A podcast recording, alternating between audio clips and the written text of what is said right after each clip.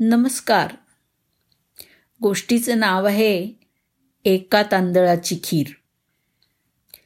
एकदा एका आटपाट नगरामध्ये गणपतीनं एका लहान बालकाचं रूप घेतलं. बालकाच्या एका हातामध्ये एक चमचा भरून साखर घातलेलं दूध होतं आणि दुसऱ्या हातामध्ये एक तांदुळाचा दाणा होता.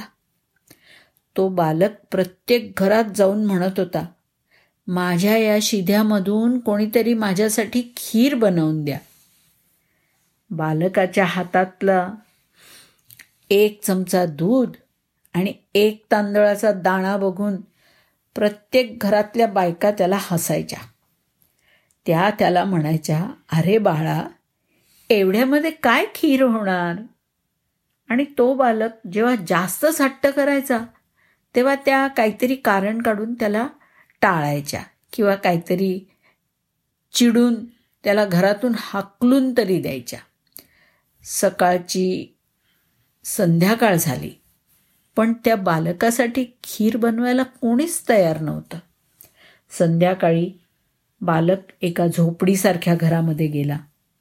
तिथे एक वृद्ध महिला राहत होती. बालक त्या महिलेला विनवणी करून म्हणाला आई माझ्यासाठी खीर बनवून दे. मी प्रत्येक घराघरामध्ये फिरून आलो. माझ्याजवळ तांदूळ आहे आणि साखर घातलेलं गोडगोड दूध पण आहे. पण मला कळत नाही की खीर बनवायला अशी किती मेहनत लागते की सर्व सामान देऊन सुद्धा मला कोणी खीर बनवून देतच नाहीत तेव्हा त्या वृद्धेनी बालकाला प्रेमाने जवळ घेतलं आणि ती म्हणाली अरे माझ्या लाडक्या दे इकडे ते सगळं सामान.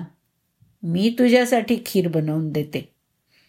त्या वृद्धेनी लगेच आपल्या सुनेला सांगितलं मला एक छोटी कढई आणून दे ग खीर बनवण्यासाठी.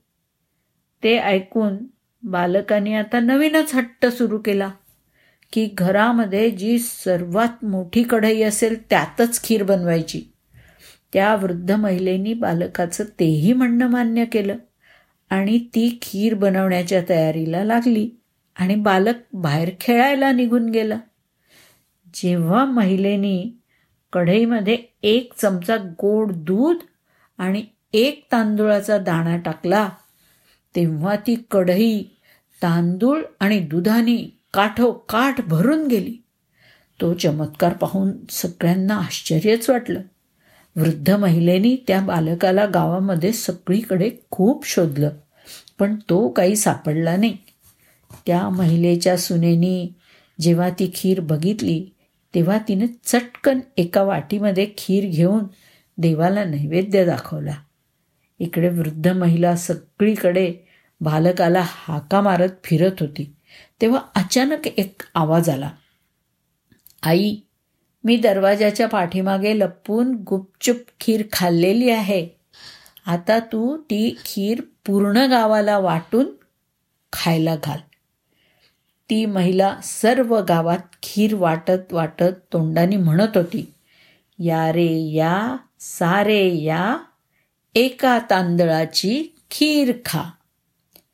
एका तांदळाची खीर बनवण्यासाठी नाही म्हणणारे ते शहरात राहणारे सर्व लोक एका गरीब वृद्धेची ती खीर खात देवाच्या चमत्कारापुढे नतमस्तक झाले.